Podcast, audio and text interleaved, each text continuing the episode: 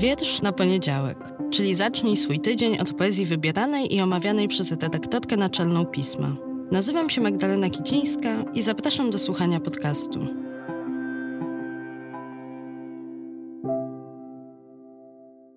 Cześć, dzień dobry, witajcie.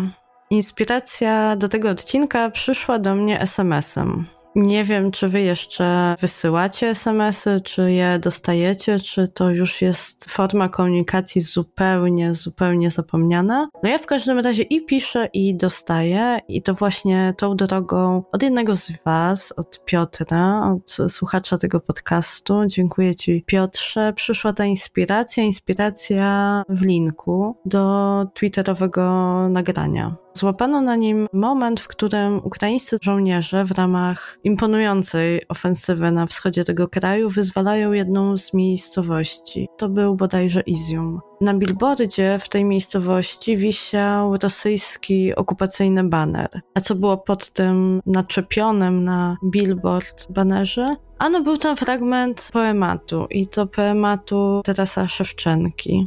Jak może pamiętacie, jego twórczości poświęciłam jeden z odcinków podcastu, a w marcowym numerze opublikowaliśmy wiersz tego poety, jednego z najważniejszych twórców ukraińskich, wieszcza. Taras Szewczenko. Urzeczona. Fragment. Przełożył Władysław Syrokomla. Czyta Maciej Więckowski przyszły płakać po niebodze towarzyszki miłe, a kozacy przyszli kopać dla brata mogiłę. Przyszli księża z chorągwiami, zadzwoniły dzwony i gromadka, jak wypada, wzniosła grób zielony. Widzisz groby ponad drogą, kędy rośnie żyto, a zapytać nie ma kogo, za co ich zabito.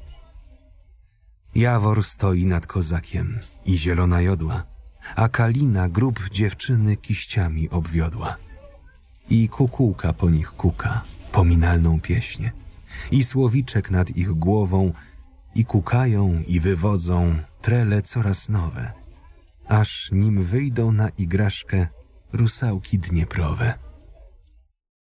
Fragment z billboardu odczytał dla mnie Iwan Dawidenko, poeta, o którym też tu już niedawno mówiłam. To fragment Kaukazu, który Szewczenko poświęcił pamięci swojego przyjaciela Jakuba Debelmajna, malarza i oficera armii rosyjskiej, który w lipcu 1845 roku w czasie walk na Kaukazie poległ. W jednym z fragmentów tego poematu Szewczenko parodiuje wręcz rosyjskie manifesty kierowane do ludów Kaukazu. Manifesty, w których Rosjanie zapowiadali im wyzwolenie. Dlatego symbolika tego, co było pod okupacyjnym billboardem, stała się jeszcze większa. Wiecie, gdybym oglądała taką scenę w filmie fabularnym, uznałabym to za spisek scenarzystów, taki zbyt mocno przeciągnięty na granicy patriotycznego kiczu, no ale to nie była fabuła, tylko dokument poruszający i dla mnie, może też dla Was, pokazujący siłę poezji, tego jak bardzo może ona opowiadać o emocjach, dla których sami często nie znajdujemy słów i podać nam je, zanim te słowa zdołamy w sobie zebrać. A fragment, który umieszczono na billboardzie i który przez wiele miesięcy zasłaniała rosyjska flaga, w przykładzie Piotra Kuprysia brzmi tak.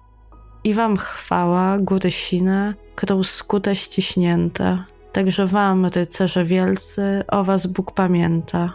Walczcie dalej, zwyciężycie, Bóg wam pomoc daje. Przy was prawda, przy was chwała, wola święta trwają.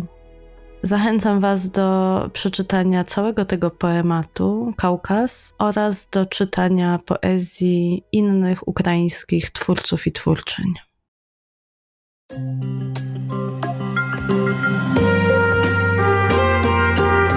Pismo. Magazyn opinii.